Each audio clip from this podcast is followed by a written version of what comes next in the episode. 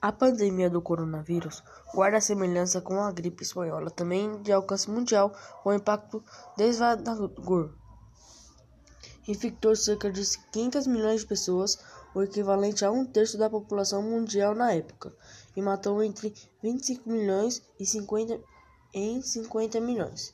Em geral, com 20 a 40 anos, de 1918 a 1920, na cidade de São Paulo, em poucos meses, a pandemia matou 5.300 paulistanos, o equivalente a 1%, 1 da população da capital, e foi tão intensa que os mortos se acumulavam mais na, nas ruas, até serem recolhidos. A cidade do Rio de Janeiro viveu uma situação similar.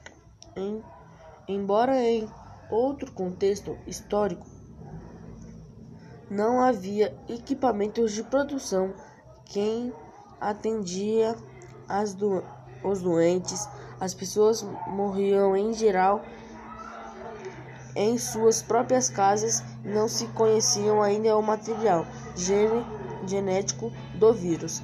A, a pandemia, a epidemia de gripe também gerou desorganização econômica e social, já que os portos, os transportes e outros serviços públicos pararam de funcionar.